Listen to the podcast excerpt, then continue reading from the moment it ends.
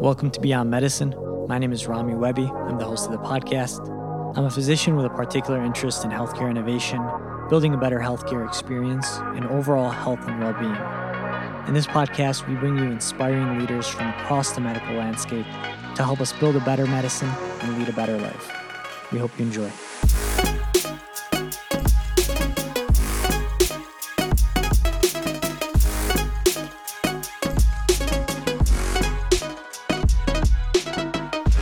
Hello, and welcome back to the podcast.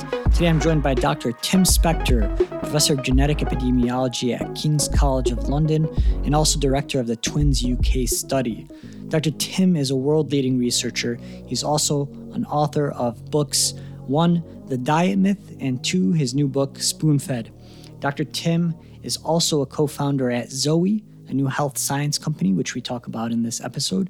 And he's an all around cool guy, uh, has a wealth of knowledge, and I really enjoyed talking with Dr. Spector. So I hope you guys enjoy this episode. Before we get into the episode, I want to shout out our partners at Podium or podium.com. Podium is an SMS messaging platform, which is basically making the interaction between your consumer, your client, or your patients way easier. I met Todd over the partnerships program through a space that I work at, and we actually got to talking about how Podium is really making the experience so much better for patients. Number one, because it's just a simple messaging platform that patients can text right through their regular text message app. You know, like there's no app you have to download, it's just straight through text, direct to the doctor, to the business owner, or whoever it is. They have a healthcare vertical, which they are expanding into. And I'm obsessed with this platform because I see the potential for it to make the experience so much better for patients. Think about your 70 or 80 year old patient who doesn't really know how to use technology that well, who's, you know, just doesn't want to download the next app. Uh, Podium is making it so they can communicate with you as their physician directly. You get a very simple to use portal. Everything is, te- you have templates, you have a very organized way of accessing all of your patients or your clients and it's really a, a platform that's a, applicable uh, across so many sectors, but especially healthcare. So I just want to point this out. And actually, Podium, you can actually sign up for free. Uh, they have agreed to partner with us and created our own little code or way to get you guys to sign up for free and use their app for free. So you can check it out at podium.com forward slash beyond. Once again, it's podium.com forward slash B E Y O N D. Welcome, everybody. I'm with Dr. Tim Spector today. Dr. Tim, thank you so much for joining us on the podcast. I'm excited to learn about all that you're doing right now, uh, specifically with the company that you had just mentioned pre interview. And uh, I'll let you go ahead and take a couple minutes to just give a background on what you're doing um, and what the future is in your line of work. Thanks very much. Yes, so I'm a a reformed clinician. I used to be a rheumatologist and uh, then went back to epidemiology, did genetics, and about 30 years ago set up the UK Twin Registry, where we have 14,000 twins, which we've been looking at this, how similar identical twins are compared to non identical twins and doing nature v nurture experiments, going through discovering lots of genes with GWAS and then moving through epigenetics. And it was really only the last sort of 10 years that I got interested in why identical twins end up being so different. Why they often die of different diseases, get different cancers, get different autoimmune diseases, and why one might be overweight, the other one skinny, one depressed, one happy, etc. And I initially thought I could explain this with epigenetics, and realized that that didn't give us all the answers I was looking for, and came across the gut microbiome, which did seem to uh, tick all the boxes. And so from that moment on, about 10 years ago, I've really been, uh, my, got myself and my research group at King's College London really focused on this and trying to use the gut microbiome, using genetic sequencing techniques, etc., to help us understand both how we interact with our food and how that food, microbiome, and health all interact. And on, the, on this journey, uh, I helped co found a company called Zoe uh, Limited that are based in London and Boston, doing large scale studies of thousands of people, giving them identical foods, looking at their metabolic responses to really find out that everyone is unique. And that journey has, has led us to amazing discoveries, realization that these differences are much bigger than anything we believed before. There's no such thing as Mr. or Mrs. Average. And the results are that we can actually have a commercial product that people can use at home and do an at home experiment, if you like, in a way that would have been completely impossible just a few years ago. So the idea you can get sent a whole packs of food and glucose monitors and pinprick testing and a microbiome kit and start to re work out your own uh, how your body reacts to food in a way you wouldn't really have imagined before. So that's really been the the journey, and I, I wear multiple hats, and uh, I'm not ashamed of being someone who does cover many different disciplines and specialties. And the last year, I've been caught up with the COVID uh, pandemic because the same company Zoe helped us build an app that has been used by four and a half million people in the UK, US, and Sweden, recording their symptoms uh, and risk factors, etc., for COVID, and helping us get a huge amount of, of data out there to help governments and health services. It's incredible, and it's a really fascinating background that you have. I'm, I'm I've also always been really curious about twin studies, or at least just identical twins and how two identical twins can even have such different personalities and then like you mentioned uh, risk factors diseases things of that like what was it was there anything specific that got you into that uh, like that fascinated you to get into that line of work when you first started learning about twins i got into it by chance really because i just finished my um, uh, my thesis and i was looking for something new to do i'd done that on hormones and, and arthritis. And I just took a while to think about what I should do and stumbled into a bar in Oxford and met a geneticist who, after a few beers, said, Why don't you do some twin studies? No one in this no one in the country doing twin studies. It's crazy. You should do it. And yeah. Yeah. And uh, this crazy idea ended up being my life. So it, it was just a, a missed opportunity. I, I've always been an opportunist and mm-hmm. I, I, basically always thought they were super cool. Twin studies uh, in epidemiology, and you know everyone can understand a twin study. You know, if identical twins are more similar than non-identicals, well, it's got to be genetic. You know, it, yeah. even uh, the biggest dummy in maths can work that out. So um, yeah. it really appealed, and, and it, it it's allowed me just by studying twins to study hundreds of different diseases using the, exactly the same methods. And always having this perfect natural experiment to work with, where which you could only otherwise get in a in a lab animal uh, by yeah. you know cross mating them, etc., to get this uh, this amazing uh, group of people. And they've they've been you know tremendous volunteers, and we don't even pay them in the UK, so they just do it all for free uh, to help science and uh, and medicine. That's great. Nobody does anything for free in the US. Yeah, I know. Don't, don't but it's uh, it's really fascinating. Um, were you did you have a hypothesis in mind when you went into this twin study of like what you thought you were going to find out and then what you actually discovered in your work? Well, I went into this in the early 90s. So it seems, you know, prehistory to you probably. But um, at that time, most people thought uh, the only diseases that were genetic were really rare sexy diseases like lupus or um, some uh, rare conditions uh, that hadn't been really studied, but they knew a few families of them and they that worked it out that way. And they thought that anything that was common uh, was just due to old age and genes would play a very minor part. So at that time, they thought cancer was much more likely to be genetic than, say, back pain. And the first few years was actually showing that all the old age related diseases were in fact highly uh, genetic and that for example osteoarthritis and back pain were more uh, heritable than breast cancer. And mm. it was changing those opinions and, and getting people interested in these so called aging diseases that had also had genetic components. That was the really the first 10 years of what we did. It was reversing some of these, these myths about disease. And then the next 10 years was discovering genes and using GWAS um, in it, along with other big, big groups uh, doing things at scale. And that's where we learned to do it at scale. And then it was after that that I started to get more interested in this the difference between identical twins, why ident, you know, why identical twins ended up with different diseases when they're essentially clones of each other.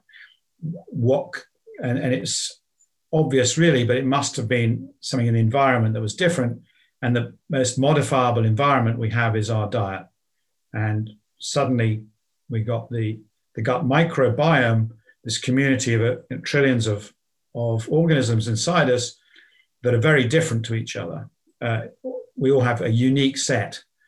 And that uniqueness is true even in identical twins.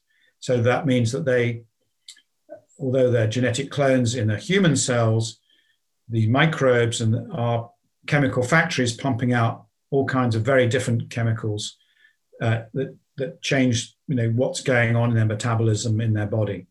And I think this really was a bit of an aha moment for me uh, and said, well, if identical twins are different, what about people like you and I?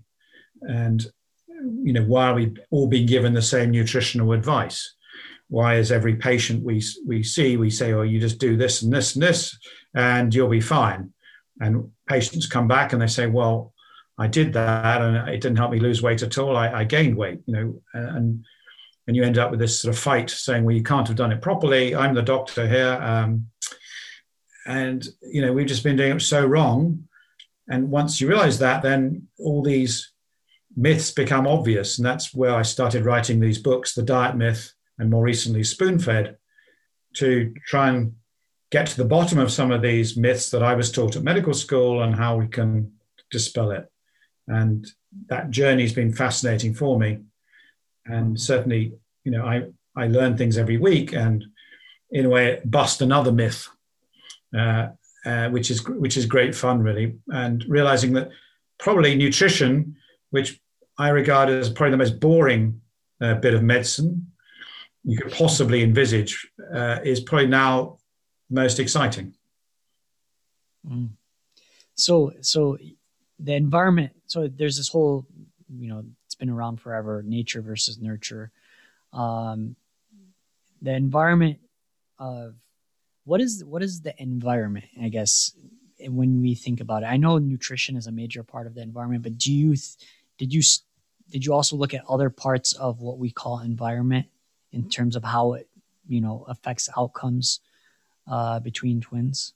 No, we've looked at everything. So th- these people are probably the most well-studied people on the planet.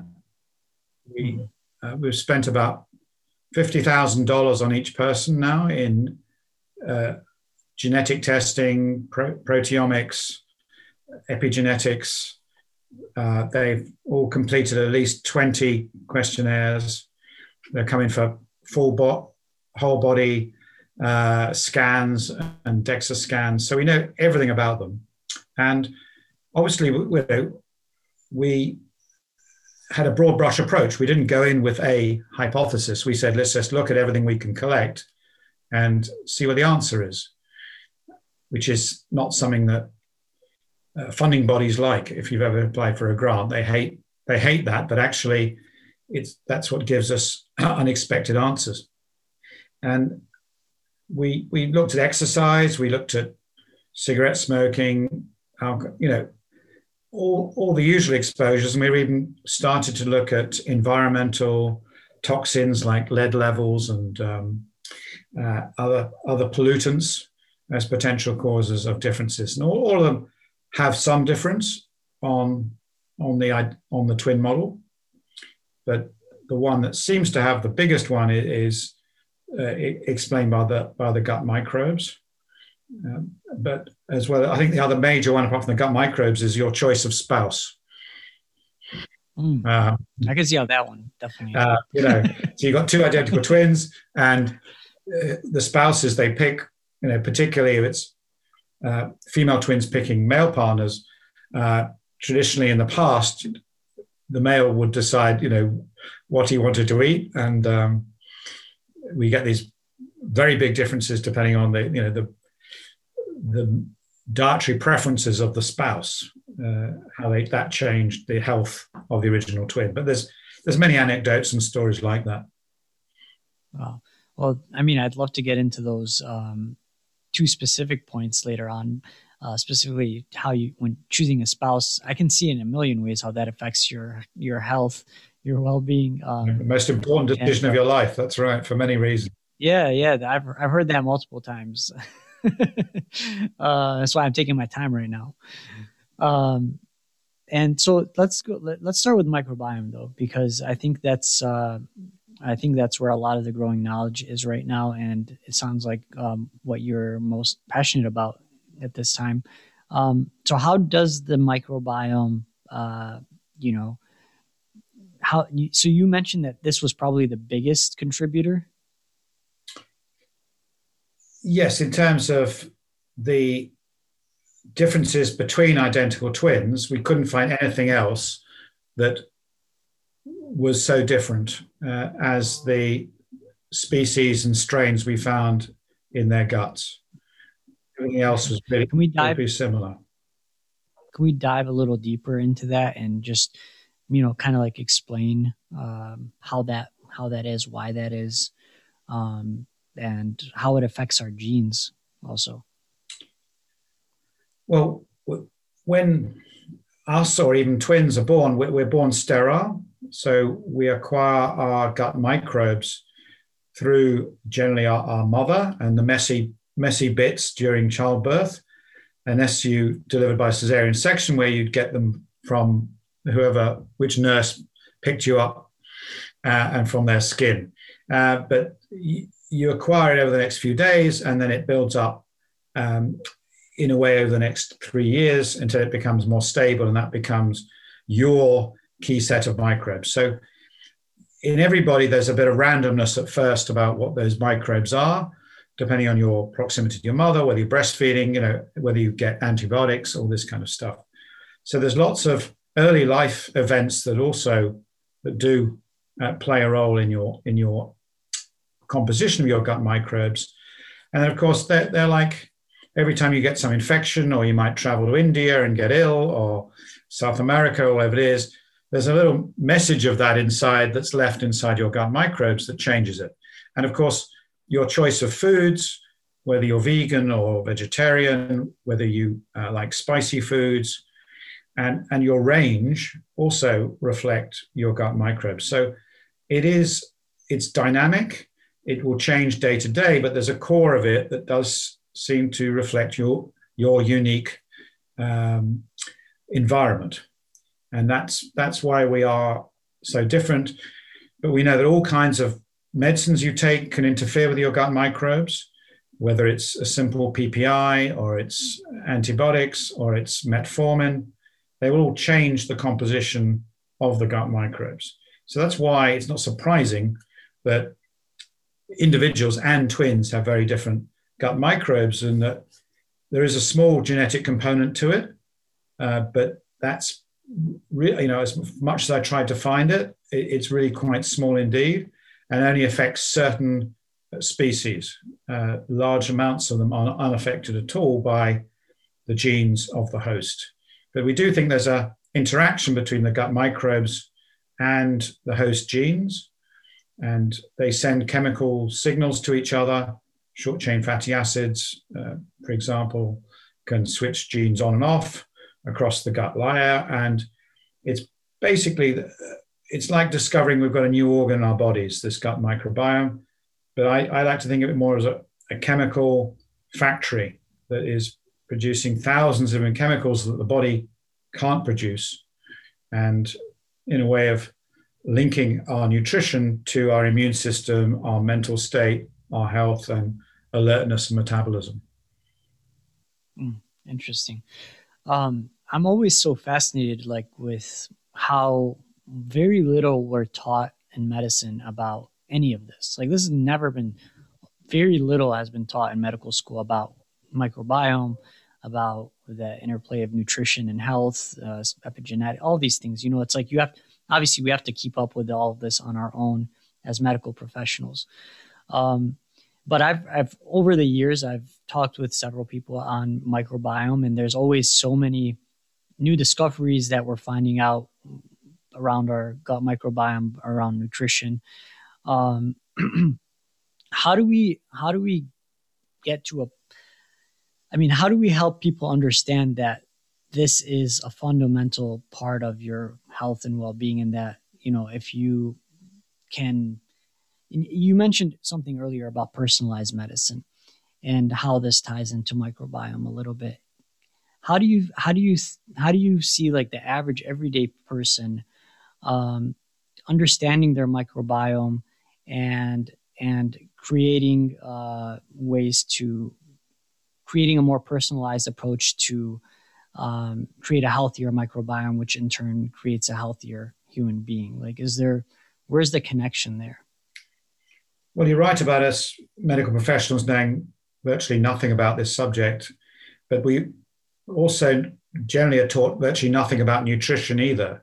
Uh, I'm sure most medics, uh, you know, on both sides of the pond know much more about scurvy than they do about the causes of obesity.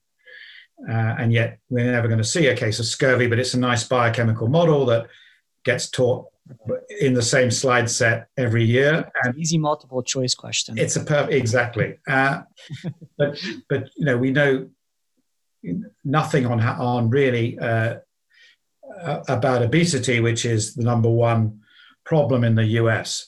And I think this comes down to this isn't, you know, there's no medical specialty, really medical nutrition uh, no specialty has taken it under its hat, uh, and for historical reasons. So I think we've got a big job in either creating a new specialty or getting it more mainstream before people take it seriously. And you know, it could be that maybe gastroenterologists suddenly do take the microbiome under their wing and say, okay, this is it's in the colon, so let's call it ours. And you know, yeah but well, really they've got to start to treat it like a new organ that you teach everyone about. And you know, we learn a lot about the spleen, but it's not very useful. You can do without it. But you know, why do we learn about this much more about the gut microbiome and start having this conversation and spreading that word through our whole education system so that everybody knows about microbes, how we need to preserve them. Because it's in a way, what's happening in our bodies is also a microcosm of what's happening in the planet. Um, everything we talk about how to do keep our gut microbes healthy is also the same for our soil microbes or the, the general microbes in all animals. Uh, and that reflects on the planet. So I do think we, we just need to, you know, snap medicine out of its stupor. It doesn't like new trends generally. It, it thinks they're going to go away and that, oh, that's a fad you know, you just read it on the internet. You know, I didn't do it at med school, therefore it, it, it doesn't count. And I think we've got to pick this up because the general public are often better informed than, than their doctors on this. And yeah. Uh, that, you know, and that starts to get worrying because you get a disconnect between what's going on. So I think it's getting this as a mainstream discussion, not a specialist one, and getting people talking about it, about their microbes. And I think the more people that get tested, in the same way that 23andMe, maybe uh, not everyone agrees with it, but you know, at least it, it, it did a great job in educating the public about genes and how easy it is to do. And I think we can do the same with the gut microbes, get everybody tested now. It's this, exactly the same methods. It's just tougher, but the prices are going to come down and everyone will start comparing their microbes. I mean, I did mine recently, you know, again, as part of the Zoe package. And I've got this huge amounts of this parasite in me called blastocystis. And a few years ago, I said, my God, I've got to go and see someone to get rid of that. Uh, I don't want lots of blastocystis in me. Turns out a third of Americans also have blastocystis, and it's related to having lower visceral fat and better metabolic response to food. So actually, I want more blastocystis, please. Uh, give me a blastocyst yogurt. You know, this is what I want. So, you know, the science is moving really fast, and I just think the public want want to be kept abreast of it and, and keep up to date. And you know how it reacts with it with it with drugs, and you know, it's informing us. You know, we, we're told to pop PPIs for heartburn, told there's no side effects, but there are because it affects your gut microbes. It doesn't defend, you know, it's, it's bad when it comes to infections. So all this kind of stuff has got to be mainstream, and we've got to start uh, doing it from both ends, trying to educate the doctors, but also I think through you know more more doctors encouraging people to take uh, home kit tests and not being repelled by that thought that they're all quacks and uh, you know it's all nonsense. Um, if you know if if you you know they're working with companies that like the one I work with that you know publish in Nature and uh, and other and other journals like that that are very serious um, in, in, the science. So I think it's it's both directions, getting the public more interested in it, getting them testing themselves, but you know knocking a few heads at the top to say, hey guys, you know this is this is isn't going to go away, and you've got to take this seriously. This is a source of many new treatments. Um, we're doing work with on immunotherapy for melanoma, and there are clear differences in the gut microbes of people that respond and don't respond to these drugs, and that's the difference between life and death. So uh, these are drugs that cost hundreds of thousands of dollars as well. So it's a no-brainer that you know that for that for the oncologist, that's probably the most important thing they should be looking at. Mm. Interesting. To your point, I think there is, you're right about patients sometimes being more educated on the new science than the doctors, um, especially patients that are health proactive or really are all are you know well educated or like are looking to optimize their health. Um, I think when they go to a physician, they're often disappointed because we're so we're so entrenched in sick care and you know people that are really sick and getting them you know doing uh, acute care medicine and and just felt like you know it's like we're not we haven't been trained to work on health optimization and getting people to learn about their microbiome or their genetic risk factors or all this new science that's coming out. There's a huge disconnect. It's like we're we're it's like there's almost two different medicines going on or like healthcare is going on where it's like we're trained in sick care but then science in the world is moving in this direction of optimizing our health and uh, microbiome and all these new discoveries that we're just not able to keep up with on the other side of things. So you get a patient who is, hey, doc, you know, like I just read this new article and there's this new technology and there's this new research. I really think my microbiome might be something I want to look into. And then we're like, uh, you know, we don't really know too much about that. I don't know if there's a lot of evidence. Uh, we're not caught up, and uh, there is. I do feel that disconnect at times. Uh, yeah, just you know, being in primary care. Well, you're not alone. I mean, I think it's it's it's a general um, problem in in the whole field. You know, which doctors are still trained with tablets, and and that's what we're very good at, and side effects of drugs, and that's the solution. When someone comes and says, "Well, you know, what kind of exercise should I have?" you know, would you suggest a certain meditation technique, or you know, what do you think about uh, ketogenic diets? Uh, most doctors go blank and, and start saying, well, you, you know, look it up on the internet, or I'll refer you, I'll refer you to someone. Uh, but we, you know, it's embarrassing because we should all know this stuff. Uh, and the other problem is, I guess, is that a lot of medics get a bit burnt out and they don't want to come home and read stuff in the evening. I don't if you feel that's similar.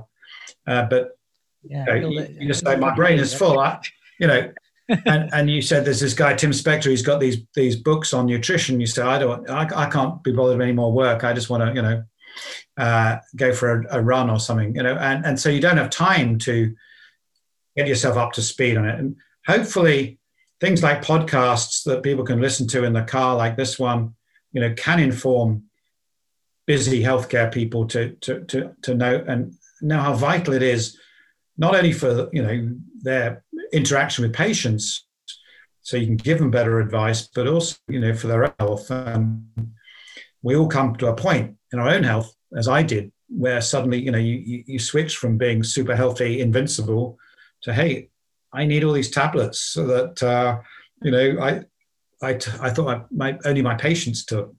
I you know I must be getting old, and um, yeah, then you start to look into it. So well, why didn't I look to this a bit earlier? You know why why why wait wait till I'm I'm sick? So yeah. Um, it, it's a common problem in, in, medics, but I do think we we do need to take the time out to do more of this and um, look at all these things that we were and realize how deficient our training was, even in medical school, but often in specialties. I've met many people in, in gastro and diabetes who know absolutely nothing about nutrition, and their, their patients yeah. are much more likely to get advice from their uh, their personal trainer yeah. than, than their specialist uh, uh, at the hospital. Yeah, it's really an interesting phenomenon uh, because because like you said, information is at our fingertips. Podcasts, uh, you know, um, people, health enthusiasts, people uh, who who are doing new research, who have platforms. The av- you know, people are educated in the new science more than their doctors and some doctors, you know, like if they're interested for their own health reasons or learning about this stuff, some like for me, it's more like I'm learning because I'm really interested in my own body and I'm trying to figure out how I can be as healthy as I can be. So I learn about some of this stuff, but um, I still, I'm like, hmm, I, I kind of want to see a doctor that knows a little bit more about this, but good luck. You. Good luck finding one.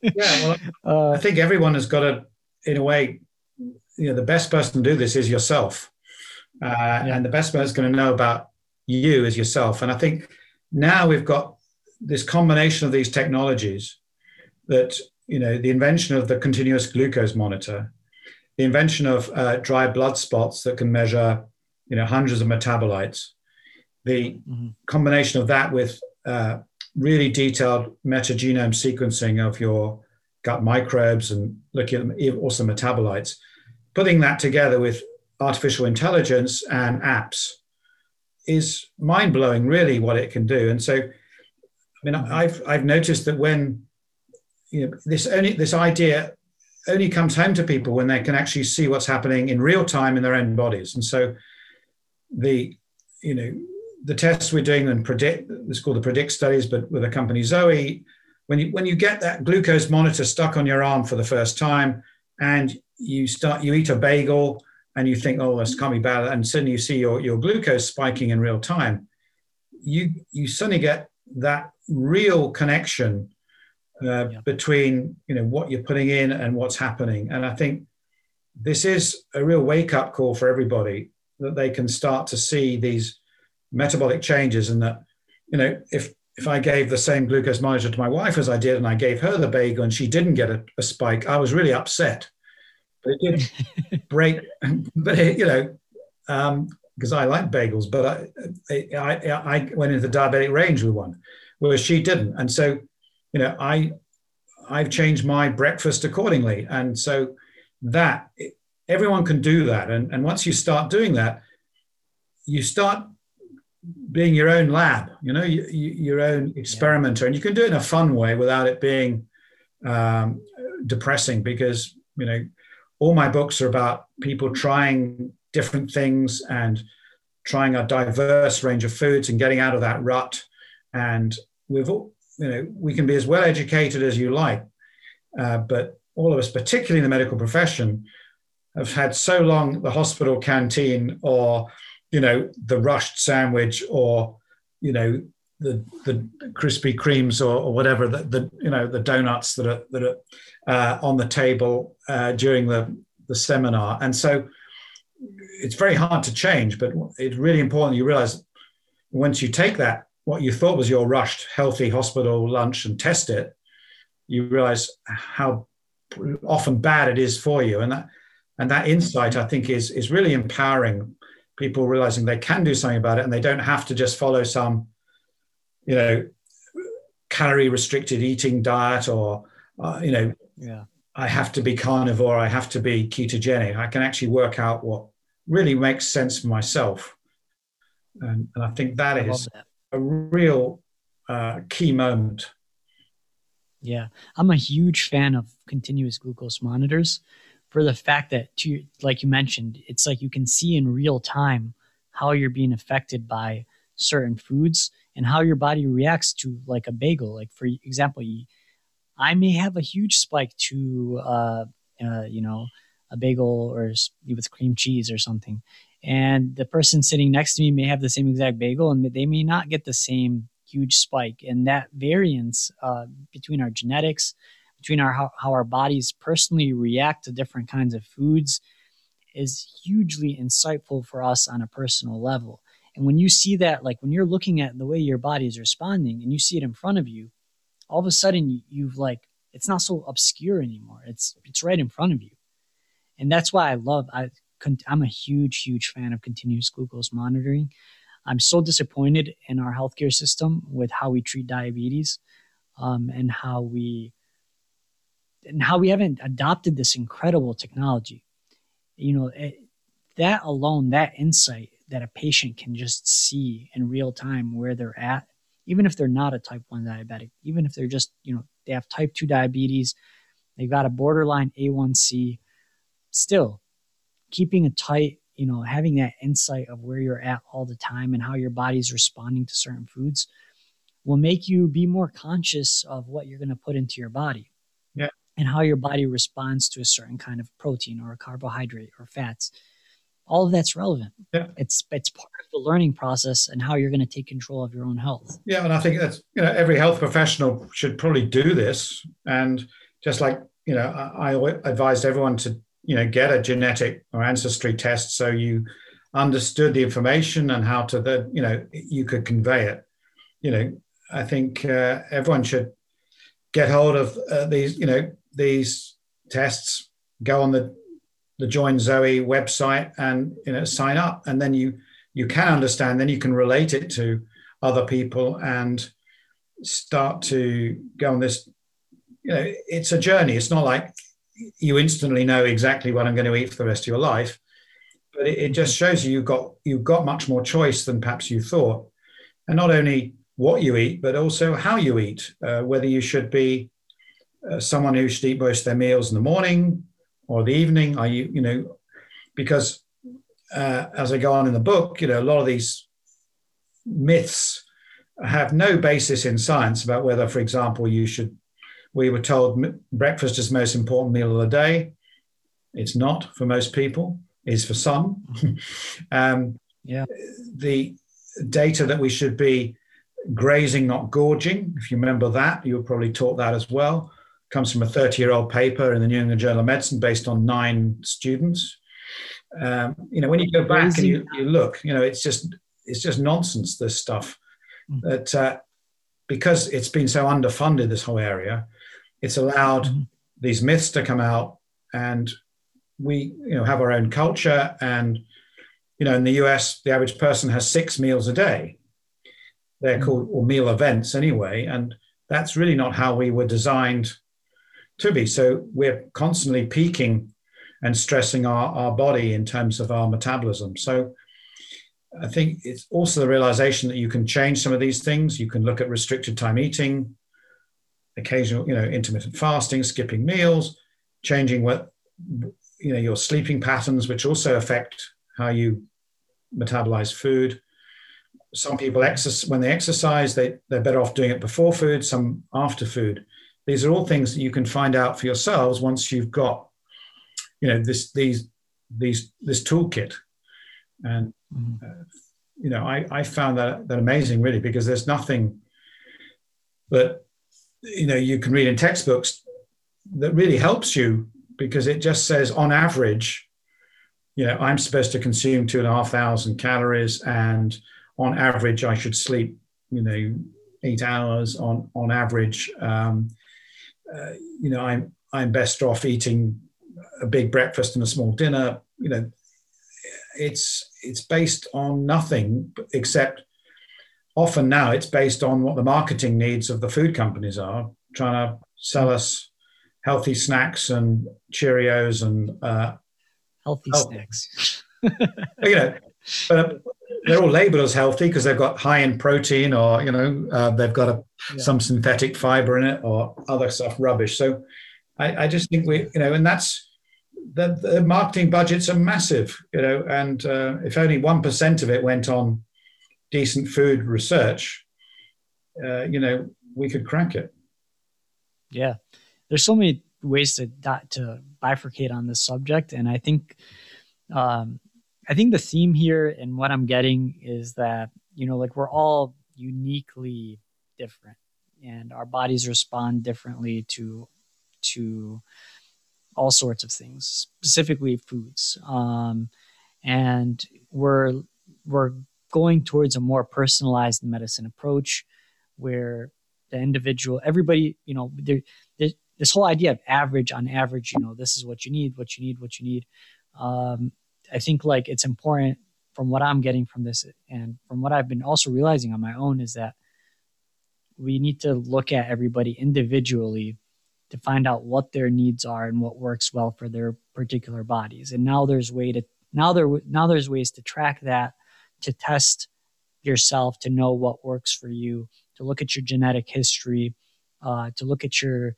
you know biomarkers and to look at you know your body composition and all these different ways to have a more to have more insight into your own personal makeup and what works right for you. So right now where do you see this whole where do you see this whole movement going with this personalized medicine idea in terms of like microbiome in terms of you know continuous glucose monitoring in terms of how your body responds to different things what are the you know what's the path forward that you see right now in this kind of in this realm well i see the technology is continuing to advance first of all so um, what is now a, a, glucose monitor you stick on your arm and needs a physician's uh, uh, prescription will, I think, become part of future smartwatches. And I'm, you know, the rumors that Apple and Samsung are already doing this, so that just like you get your sleep recorded, you you'll probably find a way of getting your your glucose recorded. Now, I don't know whether that's going to take five years or um, uh, two years or ten years, but that's definitely coming. And once that goes, then suddenly, you know, it's going to be like heart rate. You know, it's going to be, mm. everyone will want to know it. And so all foods will be rated around um, how quickly it pushes your sugar up. And that's going to really shift the, the food business.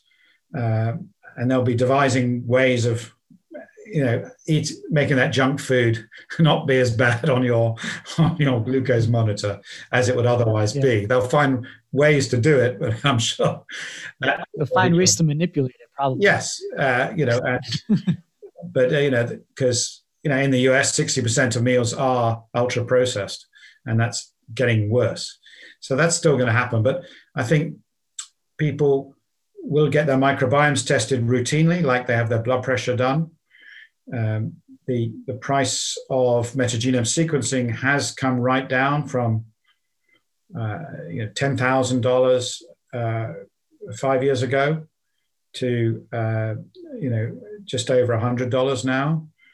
Uh, so this you can do this at scale, and obviously, you know you can force that further down. Computing the power, you know, is all available. So you've now got apps that can, in real time, look at what you're eating. You can take photos of them, of your food. You get a score that is suitable for you. It can be put into a, a meal plan. These things already exist.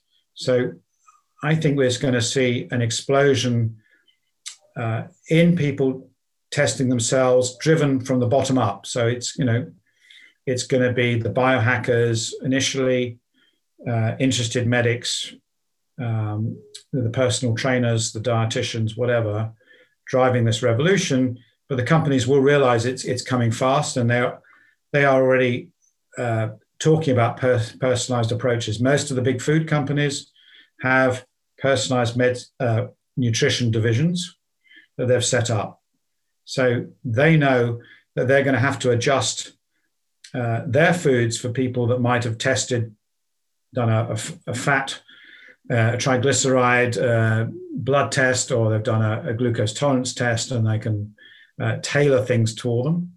So these things are happening as well as gearing up for what you look at food and say, what's the um, microbiome index of this food? Is it going to, you know, and that we can already do that as part of some of our questionnaires, but hasn't been done for food systematically. So people will perhaps start choosing foods. But the only way to do this, because it's actually really complicated, is through an app.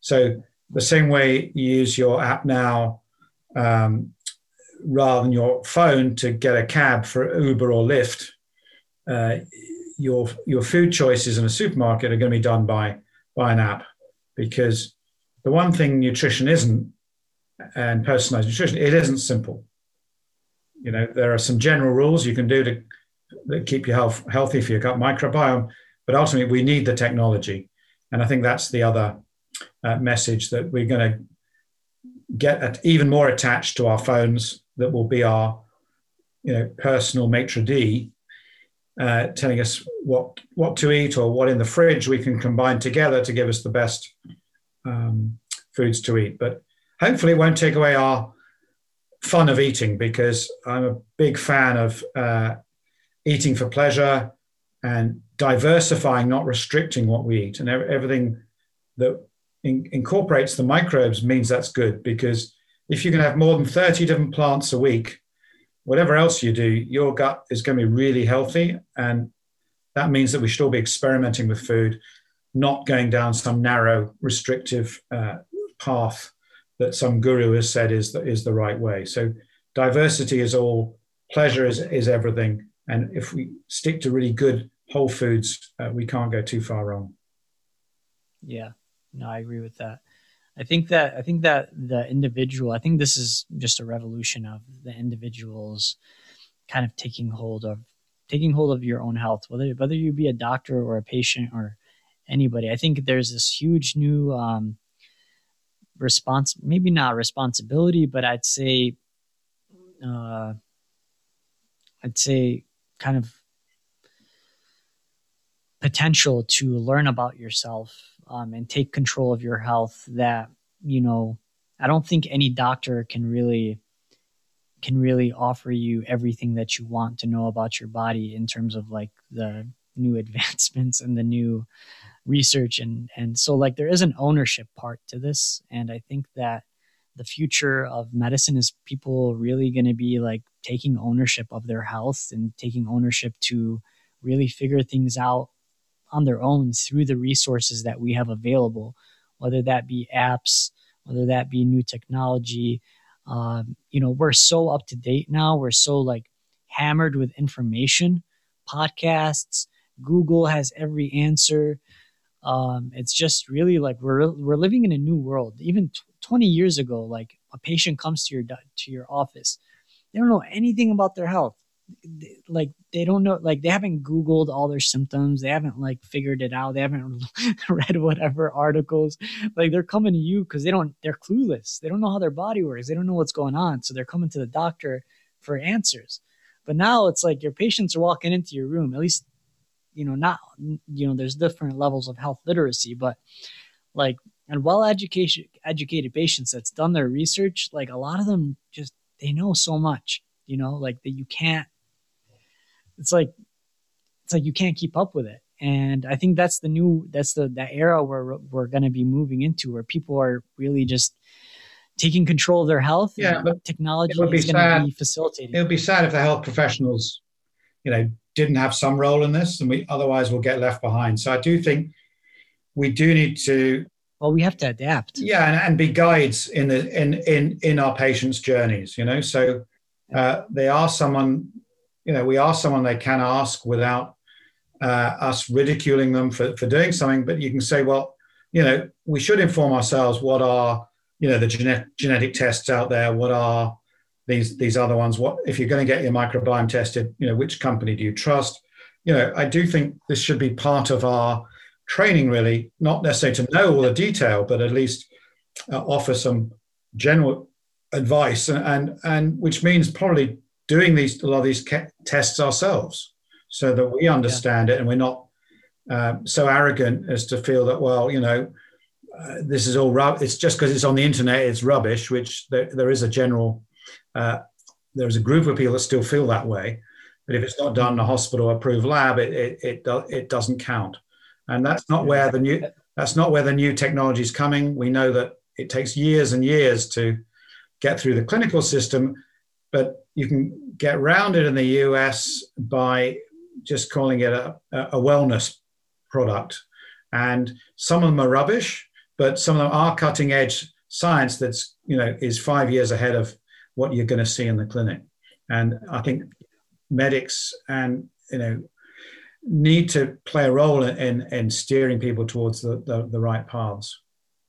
Yeah, yeah, it's a responsibility for for for healthcare providers to stay up to date um, and not get left behind in this world that's evolving so fast.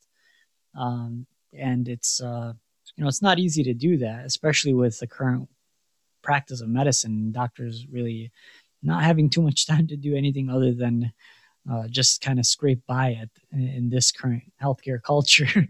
Nope. um, yeah, no one said it was know, easy. yeah. and I, I don't see, I don't see that many patients anymore. So I've got, I've got the time to read, read things. So uh, take a little sabbatical is what I advise anyone to do. Yeah. Well, I think that's, I think who knows how medicine will change. I think that doctors, I think some, I think there is a growing movement where there's people, you know, kind of moving into uh, different practice roles where they're able to see less patients and provide higher quality care. And that I think that I think that movement will contribute to allowing for more intake of these uh, new sciences and new technologies that are coming out that are really going to advance medicine. I think healthcare is just so slow to adopt to anything that's new. It's like we're just stuck in 19th century and we're trying to figure out how to, you know, just adopt CGM. Just CGM, which has been around for God knows how many years. Like, uh, why have we not adopted this yet? um, yeah, because it's it's restricted, you know, and you need a prescription, and you know, um, so it actually end up that you know doctors have less exposure to it than than many many of the public, and that's uh, that's going to be a bit sad. So that's anyway, it, it's out there. So I think it's an ex- super exciting time, and uh, you know, treat it as a hobby, not as work, and just say, okay, let's forget patients for a bit. Let's discover about yourself. And uh, you know, if you do that, you will be of help to your patients. You'll be able to relate to them and the sort of things that they, the questions they've got. And I think that's that's perhaps the way we should do this. And then we won't feel uh, we're just drowning in work and uh, treat our own bodies as a as a hobby, you know, a work in progress.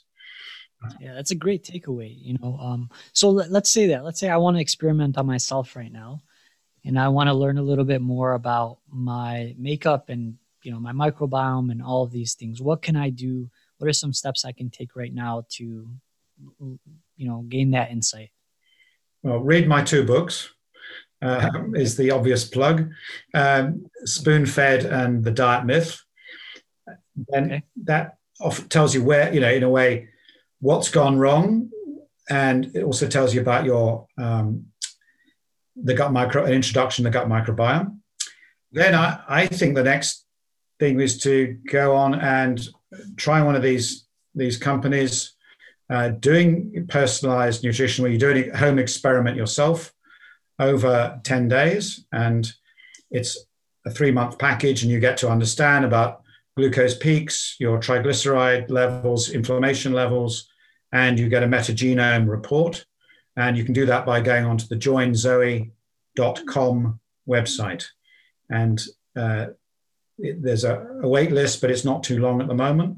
And that's, to be honest, often that's the best way to understand these things is to do it yourself. It comes with all kinds of information, uh, and you can always find out more about it. And I think they're the real ways uh, I would go about it.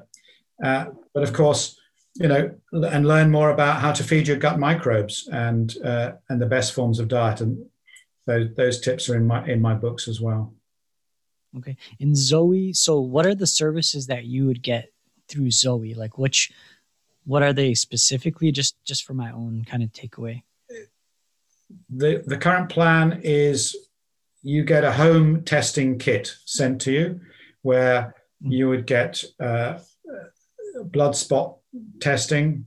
Um, you, you, would get uh, a series of standardized muffins that we've given to like 10,000 people. So everyone's eating the same meals. And mm-hmm. you get a glucose monitor, uh, a way of reading that glucose monitor.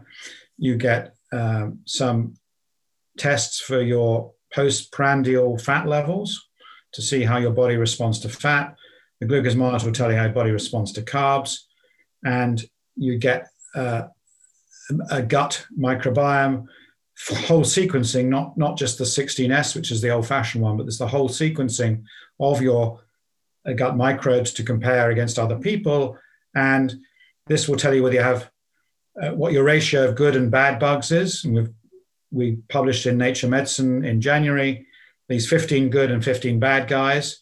Everyone has a different ratio, and you can see how your general health is. And then we give you some tips on how to build them up uh, the, how they get the better ratio.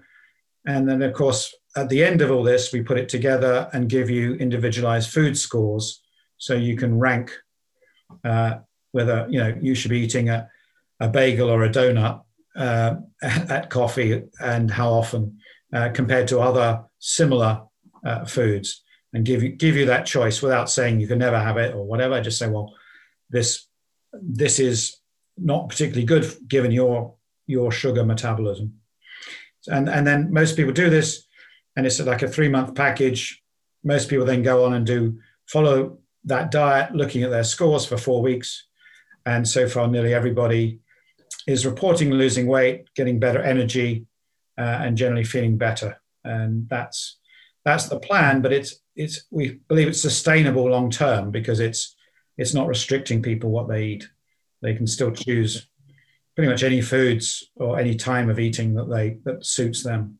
It's just okay. So basically, small so basically you get so basically you get this kit. It evaluates you on all of these different uh, in all these different areas. You you um, get post you you have a standardized way of there's a muffin you said or something where you eat it you get your postprandial levels you see how your body responds and then there's a then there's some guidance offered on how to adjust based on that information. Is yes, that right? That's right. Okay. And then you keep tracking your you keep tracking these things over time and seeing how you're responding to different things. So it's essentially like experimental. Yes, everyone's on a, on an experimental journey, but the nice thing is all the data is shared, so we get the collective responses of tens of thousands, hundreds of thousands, millions of people which allows us mm-hmm. to uh, pick out using AI, you know, the food combinations that uh, are best for you. So it's oh. because food is complex, it's very hard just in 50 people to work out what's going on. So we needed a minimum of a thousand to get going, and that's what we did. We that's what we published on the first thousand, but now we've got uh, 5,000 or more. It gets it's getting better all the time, and people would then repeat their tests at, say, six months to see whether, having done this, as well as you know what they can measure like weight and whether they feel better, they can actually see some differences in their the way they process carbs or fats, or uh, has this have they changed their good to bad uh, bug ratio? So that that's really it. But the whole idea really is to interest people in this idea of self determinism and increasing the range and diversity of what they eat. So it's absolutely not a restrictive. It doesn't do calorie counting at all, and uh, it, it's really just saying to you, really focus on the quality of what you're eating. Don't just stick it in your mouth. Uh, you know, pay much more attention, and that's really a big thing in in in US and, and British culture. Is we just don't spend enough attention on this. We've been diverted by you know stickers on low cal on uh, low fat and this kind of nonsense so i you know recommend people try it you should go and try it and uh, give us your feedback and uh, see how you get on yeah. It's a, a, lo- a local a lo- it's all come, coming out from boston all this stuff so um, yeah no i'm, I'm very curious I'm definitely, I'm about to hop on the site as soon as we're done here. Um, great, thank you, thank you so much, Dr. Spector. Um, where can people connect with you, um, follow you on social media, and where can they buy your book, uh, Spoon Fed? Um, and the other one was the diet. The diet. Uh, I believe you said it. Yeah. So um, okay. The the books are both uh, available mainly on the online retailers. Um, the the big one, the, the one that begins with A, is the uh, the one where most people will go. But if you go to other ones, they they should be able to get it for you. In the US, uh, Spoonfed and Diet Myth, and follow me on Instagram, tim.spector, and Twitter, Tim Spector. Uh, and uh, I, if they're interested in COVID, of course, uh, you can also download the uh, Zoe uh, COVID symptom study app in the US on uh, Apple or Android and get the latest updates in your in your area about COVID. So plenty of stuff to do, and the website uh, where you get all the information, you get on the wait list uh, for this self experimentation pack is joinzoe.com, and plenty of information and blogs on there about nutrition to keep the most uh, insomniac uh, awake all night. Great. Um, so we'll link all of that in the show notes.